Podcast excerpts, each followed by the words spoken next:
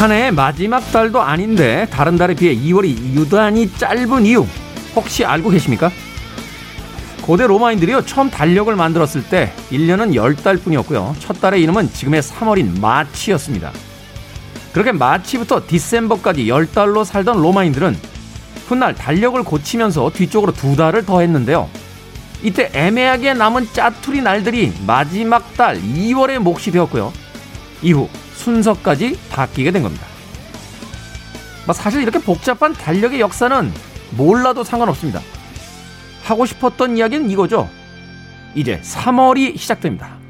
김태현의 시대음감 시작합니다.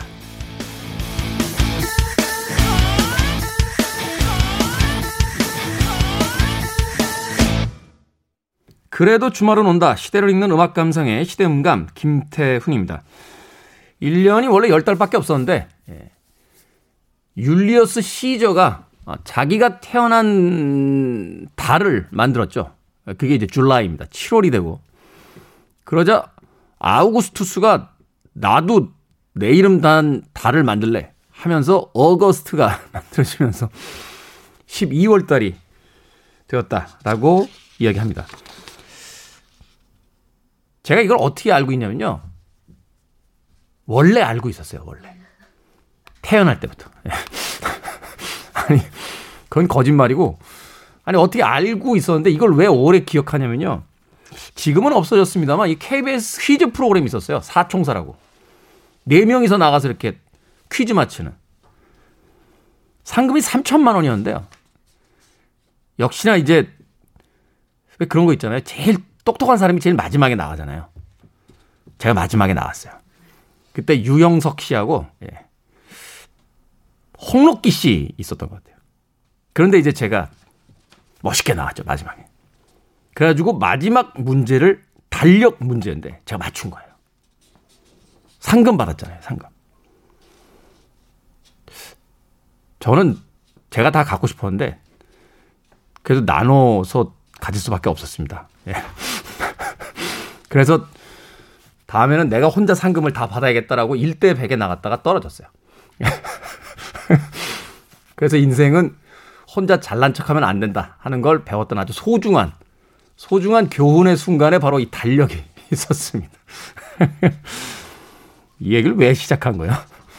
어쨌든 3월이 시작이 됩니다. 아, 고대 로마인들은 1년의 시작을 3월로 생각했다는 거죠. 마치라고. 물론 그 당시의 3월은 지금의 3월과는 계절적으로 달랐겠습니다만 그래도 왠지 묘한 아이러니와 함께 믿고 싶어지죠. 겨울이 1년의 시작이 아니라 봄이 바로 1년의 시작이었다 라는 아주 재미있는 이야기를 누군가에게 전하고 싶은 그런 달입니다. 자, 김태훈의 시대음감, 시대 이슈들 새로운 시선과 음악으로 풀어봅니다. 토요일과 일요일, 일라디오에서는 낮 2시 5분, 밤 10시 5분 하루에 두 번 방송되고요. 한민족 방송에서는 낮 1시 10분 방송이 됩니다. 팟캐스트로는 언제 어디서든 함께 하실 수 있습니다. 자, 김태훈의 시대음감 역사상 어, 처음으로 가요 트입니다. 김현철, 봄이 와.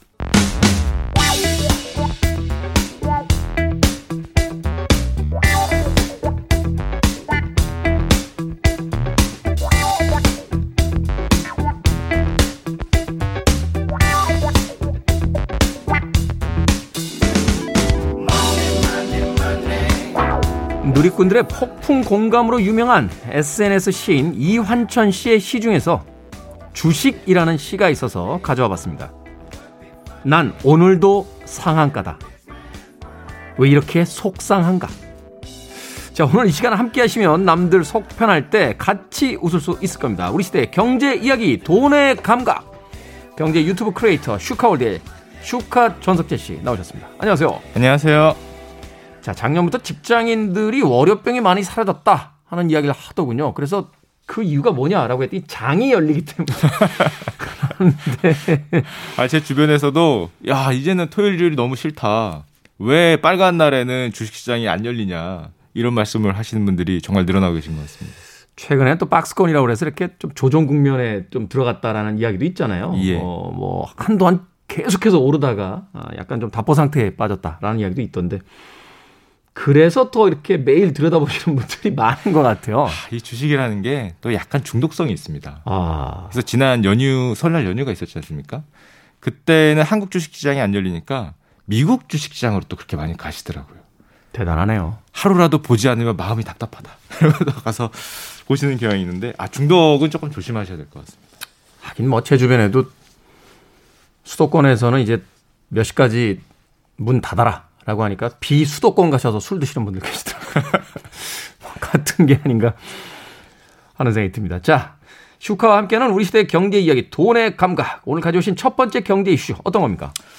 예, 오늘은 이제 글로벌 반도체 쟁탈 전쟁이라고 갖고 왔는데요. 요즘에 반도체가 굉장히 품귀 현상을 빚고 있습니다. 그렇다고 해요. 네. 뭐 대표적으로 뭐 자동차 반도체 이게 언론에서 많이 나오고 있는데 이 반도체라는 게 이제 공장에서 찍어내는 물건인데 무슨 농산물도 아니고 어떻게 품귀 현상을 빚을 수 있냐 이런 생각들을 많이 하시거든요. 그리고 특히 코로나로 야 우리가 외부 활동을 많이 하지도 않는데 과거 비해서 수요가 늘어날 게 뭐 있어 오히려 수요가 부족하니까 넘쳐나야 되는 거 아닌가? 네. 이런 질문들을 많이 하시더라고요. 근데 잘 생각해 보면은 우리가 코로나 때문에 집에 있으면서 전자기기 사용이 굉장히 많이 늘었습니다. 엄청 들었어요. 엄청. 네. 요즘엔 TV도 큰 거 사시는 분들이 많으시더라고요. 그러니까 이제 극장을 못 가니까 어, 집에서 이제 그걸 대용으로 사시는 분들이 꽤 있더라고요. 심지어 집에서 있는 시간이 늘어나니까 컴퓨터 판매량도 굉장히 많이 늘었고요. 음, 그렇죠. 일단은 식구 숫자대로 줘야 되잖아요. 이게 학교 다니는 아이들이 있는 집에서는 이게 쉬운 문제가 아니라고 하더라고요. 그렇죠. 애들도 뭐 요즘에는 줌 같은 프로그램을 사용해서 화상 수업을 하니까 화상 수업을 하니까 또 거기에 맞춰서 전자기기를 사면서 코로나 때문에 전자기기 수요가 또 굉장히 많이 늘었습니다. 음. 역시 그것도 반도체 수요가 늘었다고 볼 수 있고요. 또 코로나 때문에 수요가 급감할 거라고 반도체 기업들이 생각을 했기 때문에 투자를 좀 줄였어요.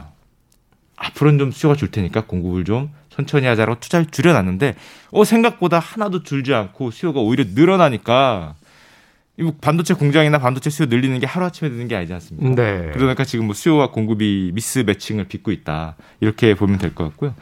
또 두 번째로 공급을 늘리고 싶어도 요즘 기업들이 반도체 공급을 그렇게 팍팍팍팍 늘리는 게 어려움을 좀 겪고 있습니다. 어, 어떤 이유 때문이죠? 반도체를 만드는 장비 같은 경우가 굉장히 고가거든요. 만드는데도 오래 걸리고. 네. 또 1년에 생산되는 대수도 굉장히 제한적입니다. 만들 수 있는 회사도 굉장히 제한적이고요.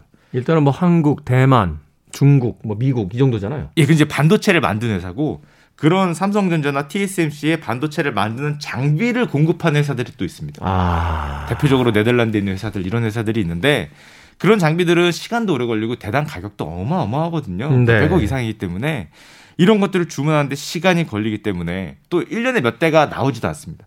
근데 사방에서 반도체 공급이 필요하다고 주문을 해야 되니까 어 뭐 공장을 막 늘릴 수도 없고 지금 뭐 진퇴양난이다. 이렇게 보시면 될 것 같습니다. 음, 네. 이게 주문하면 얼마나 걸리나요? 현재 어떤 분위기로 봐서? 어, 지금 예를 들면은 대신 만들어준 위탁 생산 업체인 TSMC나 뭐 이런 삼성전자 같은 데는 아마 지금 주문하면은 1년은 걸릴 겁니다. 1년이요. 1년이 1년 1년 이상이 걸린다고 봐야 되고요. 특히 자동차 반도체에서 이게 문제가 많이 되는데 자동차 반도체는 우리가 생각하는 것보다 이 반도체 전체 규모에서 조금 힘이 없습니다. 왜죠? 규모도 작고 가격도 낮아요. 자동차 반도체가 비해서. 예, 뭐 예. 컴퓨터라든지 휴대폰이라든지 이런 것들에 비해서는 예, 특히 스마트폰 같은 걸 주문하는 업체들이 누구냐를 생각해 보면 애플, 뭐 삼성전자, 네. 또 뭐 이런 데거든요. 뭐 구글 이렇게 세계적인 기업인데 반해서 자동차 브랜드들은 거기에 비하면은 구매력도 좀 약하죠. 지역별로 또 나눠져 있고 브랜드들이. 지역별로 도 나눠져 있고 구매하는 숫자도 작고 그러니까 후순위로 밀리게 돼서 요즘 같이 반도체 공급 서로 받으려고 그럴 때는 당연히 밀리는 데다가 가격 자동차에 또 개수가 그렇게 많이 안 들어가거든요 생각보다 네. 내연기관일 경우에 그러다 보니까 자동차 업체들이 반도체가 부족해서 자동차 생산을 특히 유럽 업체들이 생산을 많이 못 하고 있습니다. 음. 팔리는데도 못- 못 만드는 거죠. 뭐 반도체 한두 개 빼고 차를 만들 수는 없지 않습니까? 그렇죠. 그렇다고. 그렇다고 옛날처럼 완전 수동식으로 이제 아날로그 계기판으로만 만들 수도 없고. 그렇죠. 뭘 빼고는 또 만들 수 없으니까 그 많은 부품 중에 반도체 하나 없다고 이 자동차를 못 만드는데 이 손실이 전 세계 자동차 업체를 따지면은 지금 뭐 수십조가 넘어간다 아니, 이런 그- 얘기가 나오고 있으니까요. 그럴 수 있죠. 그 아니 자동차에 몇만 개의 부품이 들어가는데 바퀴 하나 없는 게 뭐 이렇게 대수입니까라고 이야기하면 바퀴 세 개 가지고 자동차 나올 수는 없잖아요. 그러니까 그런 어떤 부, 핵심 부품이라는 거죠 반도체가. 맞습니다. 그 핵심 아. 부품인데다가 또 우리가 생각해야 될 게 요즘에 불타오르는 이슈가 전기차지 않습니까? 전기차. 전기차는 내연기관보다 반도체가 두 배로 들어갑니다.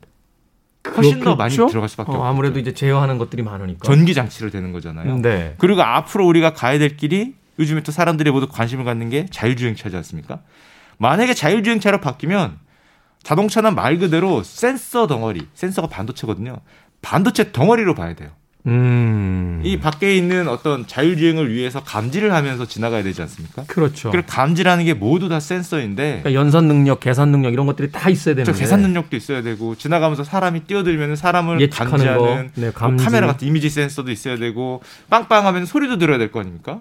예를 들면 뭐 소리 센서도 있어야 되고 그러면은 그게 반도체량이 엄청나게 늘어날 걸로 예상이 되는데 지금 뭐 계산에 따르면 자동차 한 대 만드는데 2천 개 이상 이 들어갈 거다 앞으로는 그러면 앞으로 폭발적인 수요가 있기 때문에 자동차 회사들은 마음이 더 급하죠. 그렇겠네요. 어. 비단 자동차 회사만의 문제는 아닌 것 같아요. 그 제가 이제 자주 가는 곳 중에 하나 한국기원이라고 바둑 두는 데가 있는데 네. 몇 년 전부터요. 모든 기사들이 다 인공지능 컴퓨터로 바둑을 둬요. 그쵸. 예, 그 전까지는 네. 사실 바둑이라는 건 책 보고 혼자 두거나 아니면 사람과 사람이 만나서 두는 형태였는데 선생님 사부님하고도 사부님하고 예. 두거나 이제 스승 역할을 해줄 수 있는 다른 사람들과 이제 드는 거였는데 지금은 전 세계의 바둑 기사들의 스승님이 인공지능으로 통일됐어요. 그래가지고 사실은 그 기사들이 그 고사양의 어떤 그 컴퓨터들을 이제 계속 사는 걸 이렇게 본 적이 있는데 아, 그만큼 아, 우리 주변에 많은 부분에서 이제 반도체 필요량이 증가했다. 아, 그럼 생각을. 해보시면 원래 작년에 5G 얘기가 많이 나왔지 않습니까? 네. 코로나 때문에 얘기가 조금 들어갔어요. 그러니까 올해가 되니까 다시 5G 얘기가 나오는데 5G를 깔려 그리면은 통신망도 반도체고 우리 핸드폰 바꾸지 않습니까? 당연히 바꾸면은 또 핸드폰에 들어가는 반도체도 다 반도체고 5G가 깔리면은 속도가 빨라지고 뭐 초저 지연 뭐 이런 얘기를 하지 않습니까? 그러면은 모든 사물에 반도체가 들어갈 수 있다. 그게 흔히 말하는 사물 인터넷이거든요. IoT라고. IoT라고. 네. 사물 인터넷 의 시대가 열린다 그러는데 그 말을 뒤집어 보면 뭐 앞으로 뭐가 됐던 반도체가 대부분 들어갈 것이다. 어떤 음. 사물이 됐건 이런 생각을 할 수 있기 때문에 반도체 수요가 굉장히 크게 늘어날 가능성이 누가 보더라도 있는 거죠. 네. 그 IoT 이야기 하시는 분들 이야기 들으니까 냉장고가 핵심이다. 그래서 왜 냉장고입니까? 라고 했더니 24시간 켜져 있는 가전 제품이기 때문에 이제 냉장고를 중앙 시스템으로 해서 이제 뭐 다 연결한다. 아, 맞습니다. 뭐 이런 이야기 하시더라고요. 예, 실제로 그 냉장고 같은 경우가 우리 비서 역할을 할 거다. 이런 아. 생각을 하시는 분들이 많아요. 지금은 네. 스피커 같은 게 하나 있지 않습니까? 이거 따로 둘 필요 없이 냉장고 가운데 있으니까 냉장고한테 요리 부탁하고 냉장고한테 말로 주문하고 뭐 이러면 되는 시대가 올 거다 라고 얘기를 하시는 분들 실제로 많고요. 요새는 뭐 이렇게 문 안 열어도 되잖아요. 그 화면에 이제 안에 있는 것들 보여주는 그런 냉장고도 있어서. 와, 요즘엔 정말 최첨단으로. 네. 제 때만 해도 냉장고에서 얼음이 나오면 신기했거든요. 제가 젊었 어렸을 때 그게 그렇게 부러웠는데 좀 잘 사는 집에 가면은 누르면은 그 얼음이 따다다다다. 그러니까요. 어. 어, 그게 부러웠는데 이제는 뭐 좀 있으면 냉장고 말하는 냉장고가 나오지 않을까. 네. 뭐 그렇게 생각이 듭니다. 자, 그러니까 반도체 품귀 현상이 생기면 또 1년 정도 기다려야 된다라고 이야기하면 회사 입장에서는 1년치 주문을 이미 다 받아놨다는 이야기가 될 거고 그렇게 되면 당연히 반도체 회사들의 주가라든지 가치도 오르는 거 아닙니까? 아, 물론 오르죠. 왜냐하면은 가격이 또 오를 수, 반도체 가격이 올릴 수 있기 때문에 음. 예를 들면 대표적인 위탁 생산업체 TSMC 같은 경우는 뭐 주가가 어마어마하게 많이 올랐습니다. 네. 뭐 이미 대만 증시에서 뭐 가장 비싼 기업은 당연하고요. 다만 이 반도체를 볼 때 약간의 그 시선을 조금 넓게 보셔야 될 게 이게 단순한 기업의 문제가 아니거든요. 반도체가 부족하다는 것은 그 나라 산업의 발전도를 제한할 수 있기 때문에 국가적 단위의 문제가 됩니다. 국가적도 넘어서 요즘 같은 경우는 얼마 전에 EU가 반도체 생산 라인은 대부분 아시아에 있거든요. 네. 대만에 있거나 한국에 있거나 물론 설계는 유럽에도 있고 미국에도 있는데 생산 라인을 아시아에서 두다 보니까 이렇게 공급이 부족할 때 EU가 성장을 잘 못하는 거예요 산업들이 음. 미국도 마찬가지죠 그러다 보니까 반도체 생산할 수 있는 능력을 우리도 가져야겠다라는 그런 운동이 각 나라에서 펼쳐지고 있습니다. 특히 유럽 같은 경우는 뭐 수십 조 이상을 넣어서 과거처럼 우리도 반도체를 지금 뭐 7나노, 5나노 이런 높은 성능의 반도체를 생산할 수 있는 라인을 만들어야겠다는 프로젝트를 실행하고 있고 미국은 미국대로 반도체 공급 라인을 앞으로는 재검토하겠다는 얘기를 했거든요. 그 이야기인 즉슨 미국 안에 어떤 그런 최첨단 생산 라인을 가지고 있어야 네. 만약에 이런 공급 전쟁이 펼쳐졌을 때 반도체 공급을 못 받아서 문제가 생기는 경우를 막을 수 있기 때문에 이게 국가 단위의 이슈가 되고 있고요. 어디하고 어디하고 뭐 손을 잡는다. 뭐 반도체 연합을 결성한다. 이런 내용이 나올 정도로 특히 요즘 또 미중 갈등이 있지 않습니까? 미중 갈등의 핵심이 반도체잖아요. 또 중국을 또 미국 입장에서는 반도체 라인에서 빼고 싶으니까 네. 거기를 제외하고 자기만의 동맹에서 또 반도체를 만들고 싶고 그래서 이래저래 기업 단위보다 시야를 조금 넓혀서 야 이거 국가 간의 어떤 경쟁이 쟁탈전이 되고 있구나 이렇게 좀 바라보셔야 될 것 같습니다. 사실 이제 한국의 전자산업이 그 일본을 따라잡는 결정적인 계기를 만들어준 것도 반도체였고 네. 중국이 성장하면서 미국이 이제 견제하게 되는 부분도 반도체인 부분이고 맞습니다. 중국이 또 히토리 같은 어떤 원자재의 어떤 그 무기화를 했던 것도 역시 반도체에 관련된 예. 것이었고 그 일본이 특히 방금 전에 말씀하신 그 반 그 반도체 옛날에는 일본이 1980년대만 해도 세계 제1의 반도체 국가였습니다. 세계 거의 모든 전자기기들은 다 일본 거 아니었습니까? 예, 특히 반도체에서는 미국 기업보다 오히려 가격 경쟁력이 있고 또 불량률이 적기 때문에 압도적인 경쟁력을 자랑했는데 문제는 1980년대에 90년대로 들어오면서 컴퓨터라는 게 PC 드디어 개인 컴퓨터가 등장을 했거든요.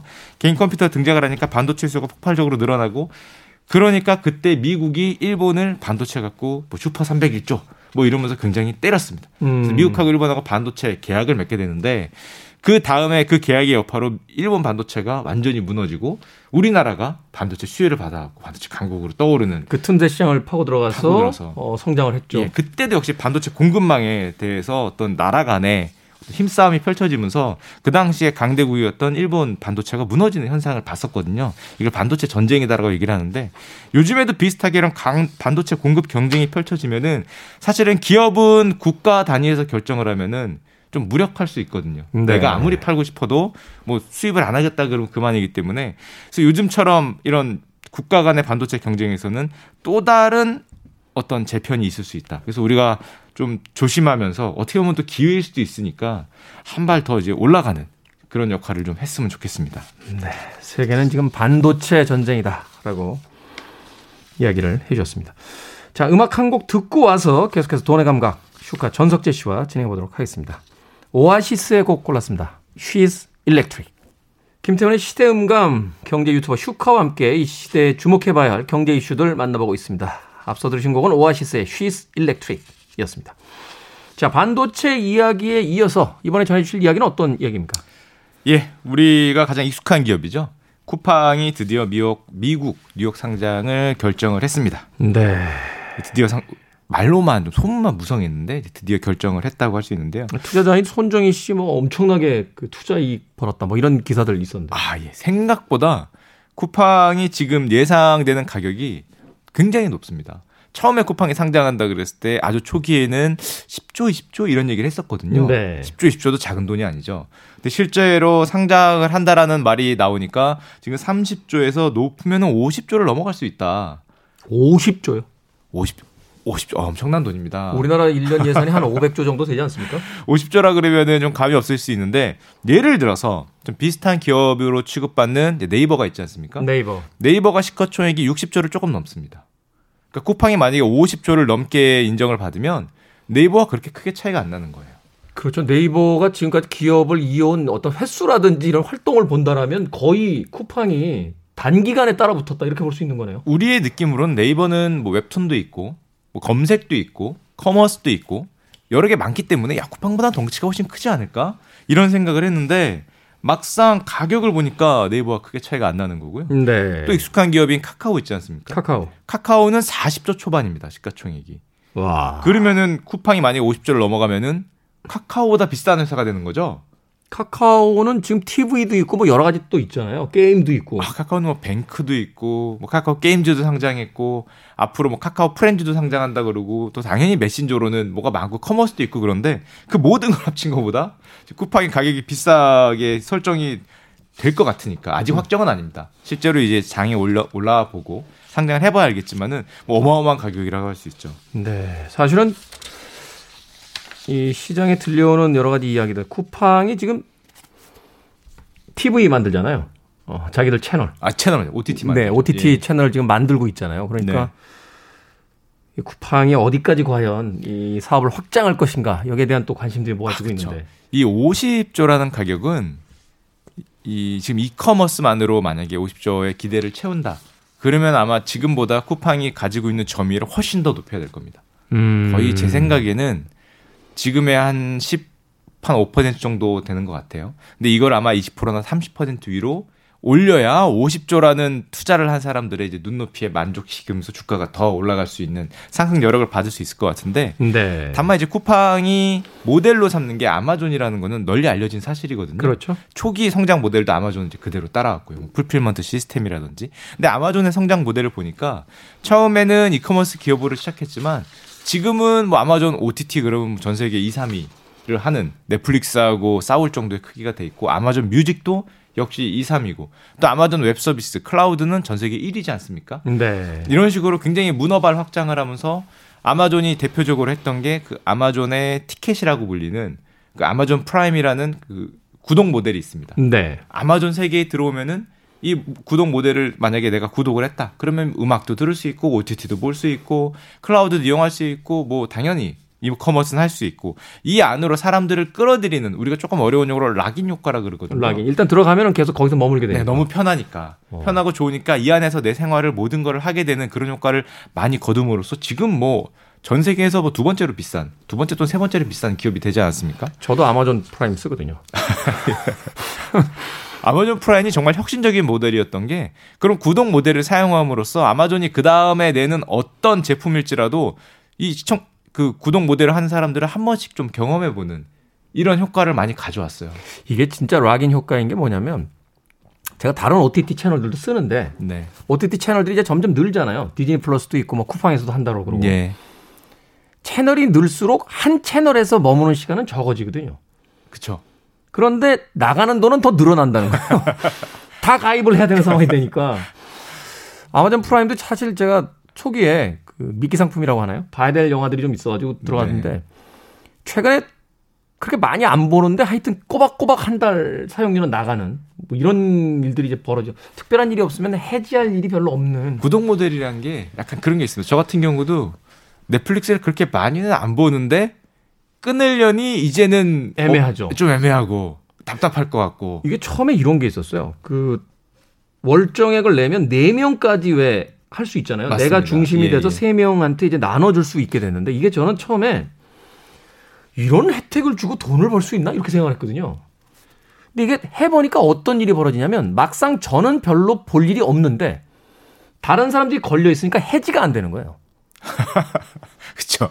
네, 저 혼자 보는 거면 저 혼자 해지하고 나가면 되는데 제가 해지하면 나머지 세 명도 못 보는 상황이 벌어지는 거예요. 원망을 하게 된 거죠. 그러니까 왜 안 되냐 이렇게 이야기할 수 있으니까 아 이게 이런 효과가 생기는구나. 기가 막힌 어떤 전략이다라는 또 생각을 맞습니다. 아마존 같은 경우는 예를 들면 아마존이 뭐 헬스케어나 약국에 진출한다는 얘기는 이미 많이 있거든요.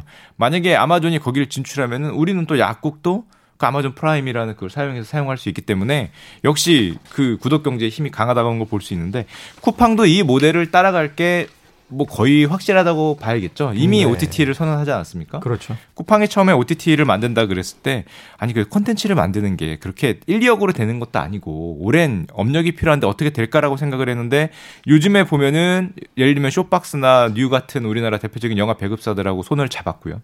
이 자기네들 컨텐츠를 만 오리지널 컨텐츠를 만들 수 있는 사람들을 또 모집도 하고 있거든요. 직원을 음. 새로 뽑는 이런 모습을 봤을 때는 아마존하고 똑같은 어떤 구독 모델 전략.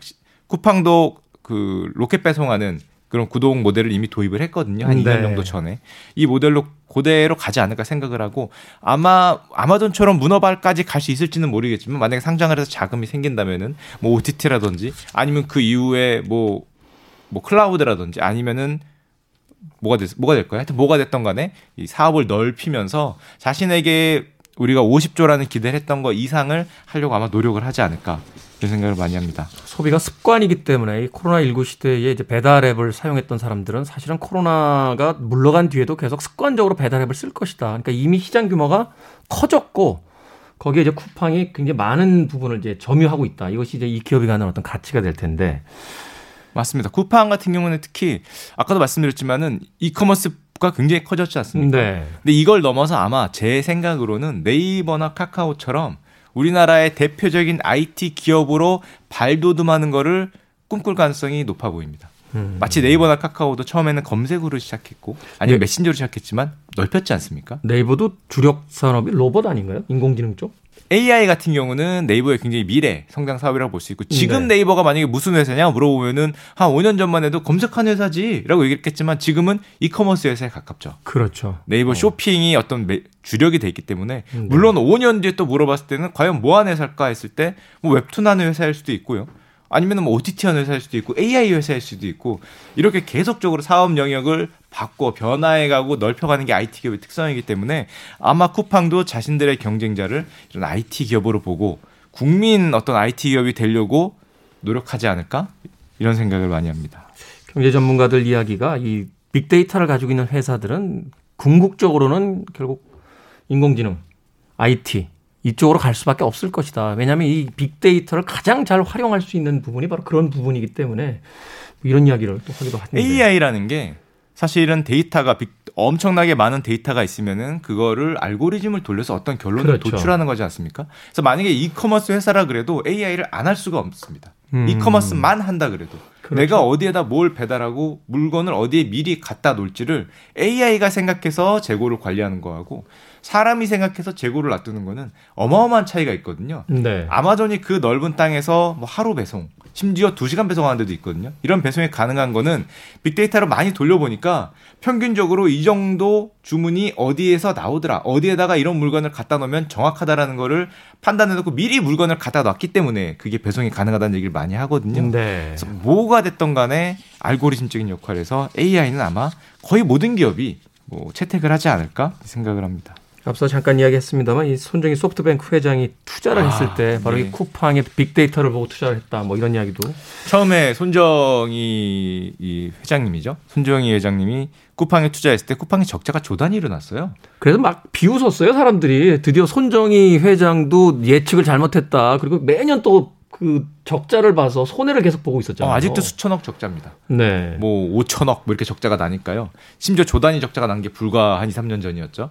망한다 이러다가 돈이 모자른다 더 돈을 넣을 수 있겠냐 이런 의구심이 많이 있었는데 지금 막상 상장을 한다고 보니까 손정희 회장의 그 비전 펀드가 있습니다. 100조가 넘는 펀드인데 그 많은 비전 펀드가 100개가 넘는 회사에 투자를 했는데 그 많은 회사 중에 지금 가장 대박이 쿠팡일 것이다라는 예상이 나오고요.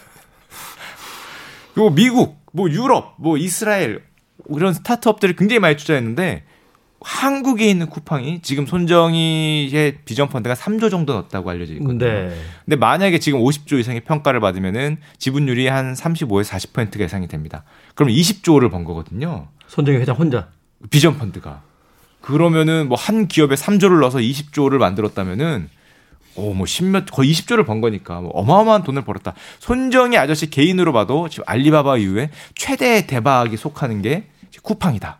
음. 한국에 있는 쿠팡이 비전펀드 최대 대박이 될 줄은 어, 얼마 전까지만 해도 상상을 못했습니다. 손정희 회장이 최근에 투자한데 혹시 알고 계세요? 그 개인적으로 하신 거예요? 네. 아, 비전펀드가 들어간 거예요? 네. 비전펀드는 160개가 넘는 기업들이 들어가 있습니다. 그 중에서 이제 가장 최근 거를 한번 따라 들어가 볼까요? 손정희 회장의 비전펀드가 우리가 따라하기 상당히 어려운 게 그 비전펀드는 보통 스타트업에 투자를 하거든요. 상장하기 네. 전에. 네. 그래갖고 상장을 해서 이득을 내는 게 그러니까 현금이 들어가야 되는 거죠? 현금이 들어가 주식을 사는 게 아니라. 비즈니스 모델이 그렇기 때문에 거기는 이제 상장을 하면은 exit를 하는 거죠. 대표적으로 손정의의 비전 펀드가 얼마 전에 대박이 났던 게 미국에 있는 미국판 배달의 민족 대시도라고 음. 하는데 미국에는 야 배달업체가 왜 없어라고 미국 사람들이 생각을 하고 우리나라 배달의 민족과 비슷한 배달업체를 만들었었거든요. 그게 상장을 해서 대박이 나서 손정희 비전 펀드가 10조 정도를 벌었습니다. 그래서 오 정말 대박이다 그랬는데 쿠팡은 그 두 배를 벌게 생겼습니다. 미국이란 거대한 땅덩어리 안에서 하는 사업보다 무려 두 배의 예, 이익을 보게 된 손정희 소프트뱅크 회장에 대한 이야기 잠깐 나눠봤는데요. 자 여기서 궁금한 건 또 이겁니다. 뉴욕 증시에 상장했단 말이에요. 네. 우리나라 시장 말고 미국으로 간 이유가 있습니까? 일단 뭐 여러 가지 이유가 있겠지만 가장 크게 요즘에 언론에서 얘기되는 거는 창업자에게 차등 의결권을 줬다. 미국은 차등 의결권이라는 걸 줍니다. 차등 의결권이 뭡니까? 예를 들면 상장을 하게 되면은 그 창업자의 지분율이 낮게 되거든요. 자기 그렇죠. 이제 나눠주니까. 네, 나눠주는 거잖아요. 팔면서 자기 돈을 이제 어느 정도 exit하는 건데 창업자의 지분이 내려가면은 회사의 경영권이 흔들릴 수 있습니다. 그러다 보니까 창업자가 상장을 할 때 내 주식에 대해서는 의결권을 뭐 10배면 10배, 20배면 20배 이상으로 인정해달라. 내 한 주는 일반 보통 주의 20배 넘는 뭐 의결권 인정해 달라. 아. 이걸 요청을 하게 됩니다. 그러니까 이제 우리나라의 어떤 그 법상으로는 주식을 51%는 가지고 있어야 경영 의결권을 직접 행사할 수가 있는데 네. 왜냐하면 이제 한 주당 한 표를 주니까 맞습니다. 미국에서 상장을 하게 되면 내가 90% 정도를 팔더라도 10%의 주식만 가지고 있으면 창업자의 어떤 혜택으로서 10배의 의결권이 생겨서 나머지 90%의 주식하고 이제 힘을 겨뤘을 때 이길 수 있다. 맞습니다. 아. 사실 예전에는 스타트업이라는 경우에는 CEO의 영향이 절대적이었거든요. 네. 스타트업을 내가 사더라도 CEO가 나가버리거나 하면은 이 스타트업이 힘을 못 받는 경우가 대부분이어서 애플이 대표적이었잖아요. 뭐 예, 스티브 네. 잡스가 네. 나가면은 뭐 테슬라의 머스크가 나간다고 생각을 하면은 대, 주주들 입장에서는 나가지 않기를 바라겠죠. 그래서 네. 많은 스톡 옵션을 주고 이 사람들을 붙들려고 노력하는데 이런 차등 의결권도 너가 주식을 팔더라도 너의 의결권 인정해 줄 테니까 이 회사를 좀 계속 지켜라. 예, 미국에서는 이런 뜻으로 많이 쓰였어요. 음. 다만 이제 우리나라에서는 그렇게 되면은 뭐 예전에 그 재벌의 폐해 이런 걸 좀 많이 느꼈지 않습니까? 재벌가들이 뭐 3% 1% 이렇게 주식 가지고서 기업 통제하고 그러잖아요. 예, 이제 그런 거에 대한 이제 반감이 높기 때문에 우리나라에서 차드 의결권이 인정이 안 돼요. 근데 만약에 상장을 했을 때 내 의결권이 낮아져서 정말로 회사의 어떤 경영권을 잃게 되면은 이런 게 싫어서 그 IPO를 안 하는 경우가 생기니까 네. 이번 뉴욕 증시 같은 경우에는 뉴스에 따르면은 아마 20배 넘는 29배라고 제가 들었는데 29배요. 예, 그 20배 넘는. 그러니까 내가 1%만 갖고 있어도 30 30%에 가까운 예, 2%만 들고 있으면은 거의 6, 절대적인 경영권 행사할 수 있는 그러네요. 주식 2%만 있으면은 기업 경영권을 갖는 거네요. 예, 그걸 인정받을 수 있는 곳으로 창업자에 한해서 창업자 창업자거나 아니면은 정관에 정하는 거죠. 이 사람이 갖고 있는 왜냐하면 이 사람에 대한 믿음이 그렇게 강한 경우에 그러니까 이 회사의 키퍼슨이라고 하는 사람이 갖고 있는 맞습니다. 투자자들이 이 사람한테 주는 걸 용인하는 경우에 음. 용인하지 못하면은 못 주는 거죠. 네가 뭔데라고 얘기하면 안 되는 거고 그렇죠. 이 사람 핵심 경쟁력이라고 생각했을 때 그걸 이제 높게 쳐주는 건데요. 뉴욕 증시는 아마 이걸 인정했기 때문에 간 게 있다라는 게 첫 번째 이유고 두 번째는 만약에 미국 나스닥이나 아니면 S&P에 상장해서 인정을 받을 정도의 사면은 시장이 더 크기 때문에 훨씬 크죠. 가치 평가를 좀 더 높게 받을 수 있겠죠. 음. 그리고 많은 창 많은 사람들이 돈을 또 더 많이 넣을 수도 있고 아무래도 가격을 좀 높게 평가받기 위해서 또 미국에 간 게 아니냐. 게다가 또 손, 투자자가 대표적인 대주주가 손정희 비전 펀드이기 때문에 네. 단지 한국 시장을 바라보는 펀드가 아니지 않습니까? 동양의 뭐 워렌 버핏이니까요. 네. 예. 워런 버핏보다 훨씬 공격적으로 움직이는 분이긴 한데 네. 그러다 보니까 미국 시장에 상장했을 때 exit할 수 있는 그게 더 커지다 보니까 미국 시장을 노린 게 아닌가 그런 얘기를 많이 하고 있습니다. 아주 단순하게 이야기하면 어, 주식을 더 많이 일반인들에게 팔 수 있어서 어, 그만큼 회수 효과가 커지고 의결권은 지킬 수 있으니까. 네. 그리고 시장 자체도 훨씬 크기 때문에 가격도 만약에 우리나라에 상장했을 때 과연 50조라는 가격을 인정할 수 있을까? 네이버가 60조, 카카오가 40조라 그랬을 때 우리나라의 국민 어떤 감정상, 정서상 실제로 쿠팡의 가치는 더 높을 수도 있다 하더라도 음. 아야 카카오보다 비싸게 할 수 있을까? 음. 이런 생각을 할 수 있거든요. 그러면 이제 주식을 사는 사람들이 위축된다는 네, 거죠. 위축되고 어. 막못 사고 그럴 수 있는데 미국에서는 그런 게 없죠. 천조짜리 뭐 이런 회사들이 있기 때문에 미국에서는 50조짜리 회사는 음, 중소기업체군 이렇게 이렇게 되는 거잖아요. 중소기업까지는 아니더라도 아, 뭐 천조짜리 회사가 네. 있으니까 50조짜리는 어, 저렴하다. 네. 충분히 저렴하다. 충분히 오를 수 있다. 음. 이런 생각을 하고 접근을 하기 때문에 음. 가격적인 측면에서 당연히 유리함이 있습니다. 영화 승리호 이야기 하게 되는데 우리는 와, 막 여러 가지 논쟁이 있습니다만 미국 사람들 그 제작비 규모로 봤을 때, 음, 그 금액에 저 정도면 잘 만들었군. 뭐 이렇게 되는 거군요. 한 번 뭐 몇백억 넣더라도 뭐 1위 한 번 했으면 됐지. 뽑을 건 뽑았다. 뭐 이렇게, 아. 이렇게 생각을 하는 경향이 있습니다. 그렇군요. 부작용 없습니까? 창업자의 지분이 이렇게 높게 주면 부작용? 일단 아무리 지분율을 높더라도 창업자의 의견에 반하는 기업 활동을 못 하게 되는 거죠. 그래서 누구에게 주느냐 이게 굉장히 중요한 이슈이고 그러니까 독단으로 흐를 수 있고 창업자의 실수가 곧 기업의 어떤 운명을 좌우하게 되는 이런 어떤 맞습니다. 상황으로 갈 수 있다는 거군요. 그 또 스타트업이라는 게 물론 창업자 능력이 굉장히 중요하지만 검증되지 않은 창업자인 경우에 이 능력을 활용해서 자신의 부에 축적하는데 굉장히 신경을 쓴 창업자들이 실제로 많이 있습니다. 음. 실제로 그것 때문에 상장 폐지가 되는 데도 많이 있고요. 잘 나가 잘 나가던 회사인데 이제 말 막판에 이제 그 엉뚱한 이제 일이 벌어지는 거죠. 그 창업자가 결정을 잘못한다든지 아니면 자신의 지분 가치를 높이거나 자기의 스톡 옵션 받는데 너무 치중한다든지 뭐 이런 업체들이 많이 있기 때문에 그렇게 될 경우에 이제 반대로 부작용이 있는 거죠.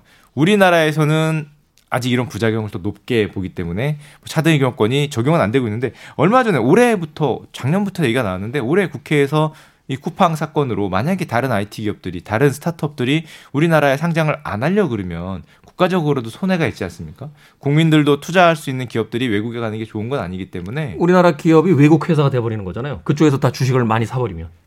물론 뭐 지분율이 높아졌다고 꼭 외국 회사라고 할 수는 없지만 우리나라 사람들이 많이 사용하니까 우리 회사라고 얘기는 할 수 있지만은 그 회사가 커가는 어떤 성장해가는 그런 효용을 외국 지분이 높으면은 외국에서 많이 가져가니까 우리도 그렇지 않기 위해서 차달 요건을 좀 도입하자 이런 의견이 국회에서 많이 논의는 되고 있습니다. 음, 그렇군요. 자, 쿠팡은 뭐 상장이라는 이제 거대한 목표에 거의 근접해 있는데 뭐 그 다음 계획도 있겠죠. 앞서 잠깐 이야기를 해주시긴 했습니다만 다음 계획들이 뭘까요? 지금 뭐 쿠팡의 OTT도 뭐 오픈한다 하면서 뭐 여러 가지 어떤 사업 계획들을 지금 발표하고 있는데. 쿠팡이 상표로 등록한 것들을 보면은 클라우드도 상표 등록이 돼 있고요. 클라우드. 카카오 프렌즈 같은 지적재산권도 다 등록이 돼 있습니다. 네. 여러 가지 얘기가 나오고 있습니다. 그러니까 캐릭터 산업 뭐 이런 캐릭터 것도 산업, 예, 예. 하, 겠다는 거죠. 카카오 프렌즈가 캐- 단지 캐릭터 사업으로 굉장히 작아 보이지만 실제로는 조 단위가 넘는 사업이거든요. 쿠팡도 비슷한 캐릭터를 만들 가능성도 있고요. 음. 쿠프렌즈가 되지 않겠냐 뭐 이런 얘기도 많이 네. 나오는데 OTT는 작년에 선언을 하고 올해 아마 본격적으로 하면은 지금 뭐 디즈니 플러스도 들어온다 그러고 지금 뭐 아마존도 있고 넷플릭스도 있고 네이버나 왓챠, 카카오도 OTT하고 왓챠도 유튜브. 있고 유튜브도 있고 어. 지금 쿠팡까지 한다 그러니까 아마 우리가 선택할 수 있는 OTT는 더 넓어지지 않을까 생각이 되고 또 반대로 생각하면은 야 이들한테 이런 콘텐츠를 제공하는 사람들은 더욱 더 어떤 사업 환경이 괜찮겠구나. 뭐 우리 김태훈 선생님 같은 경우는 이런 좋은 콘텐츠를 계속 만들면은 모셔가는 곳이 많겠구나. 이런 거를 가지고 생각이 많이 되는 거죠. 저는 KBS가 좋습니다. 주변에 그 드라마 제작하고 영화 제작하시는 분들 계신데 그렇게 찾아온대요. 아, 여러 OTT에서 이제 경쟁이 붙으니까 네. 그 원하는 것만큼 제작비 지원해주겠다. 컨텐츠 달라. 이 대한민국의 컨텐츠 제작 사업이 정말 대단한 게 전 세계에 통할 수 있는 컨텐츠를 만드는 회사가 몇 군데 없습니다. 나, 나라가 몇 군데 없습니다. 회사도 아니고요. 미국하고 유럽 영화도 사실은 그렇게 일반적으로 통용이 잘 되는 잘 안 됩니다. 것도 아니고 뭐 예, 발리우드라고 해서 인도나 중국 시장이 크다고 하지만 또 그게 자국 시장 벗어나면 그렇게 큰 영향력이 있는 것 같지도 않고요. 인도 영어나 중국 영어가 글로벌로 통할 가능성은 굉장히 낮다고 봐야죠. 음. 자국 색이 굉장히 강한 거죠. 인도는 뭐 춤을 춘다든지 하는 색깔이 강하고 중국은 그 나라의 아젠다에 갇혀 있지 않습니까? 공산- 날라 날라다니는 이제 무협의 세계니까요. 예, 뭐 그런 거에 갇혀 있기 때문에 높지 않은데 대한민국은 희한하게 글로벌로 통하는 이런 컨텐츠를 굉장히 잘 만듭니다. 뭐 BTS만 봐도 뭐 우리가 예상해 볼 수 있죠. 특히 아시아 전역을 좌지우지할 수 있는 컨텐츠는 이미 옛날 드라마 만들 때부터 증명이. 됐는데 요즘은 뭐 OTT에서 가장 잘 통하는 나라 중에 하나가 대한민국이기 때문에 전 세계의 OTT 하는 기업들은 대한민국에서 오리지널 컨텐츠를 가져가려고 다들 노력을 하고 있다 이렇게 보시면 될 것 같습니다. 그렇군요. 쿠팡은 아직 상장 전입니다. 네, 눈여겨 봐 주시길 바라겠습니다. 자, 지금까지 돈의 감각 슈카 전석재 씨와 함께 이야기 나눠봤습니다. 고맙습니다. 감사합니다. 자, 오늘 끝곡 소개해드리면서 저도 인사 나누겠습니다. 스티비 원더의 곡 중에서 Signed, Sealed, Delivered 듣습니다. 지금까지 시대음감의 김태훈이었습니다. 고맙습니다.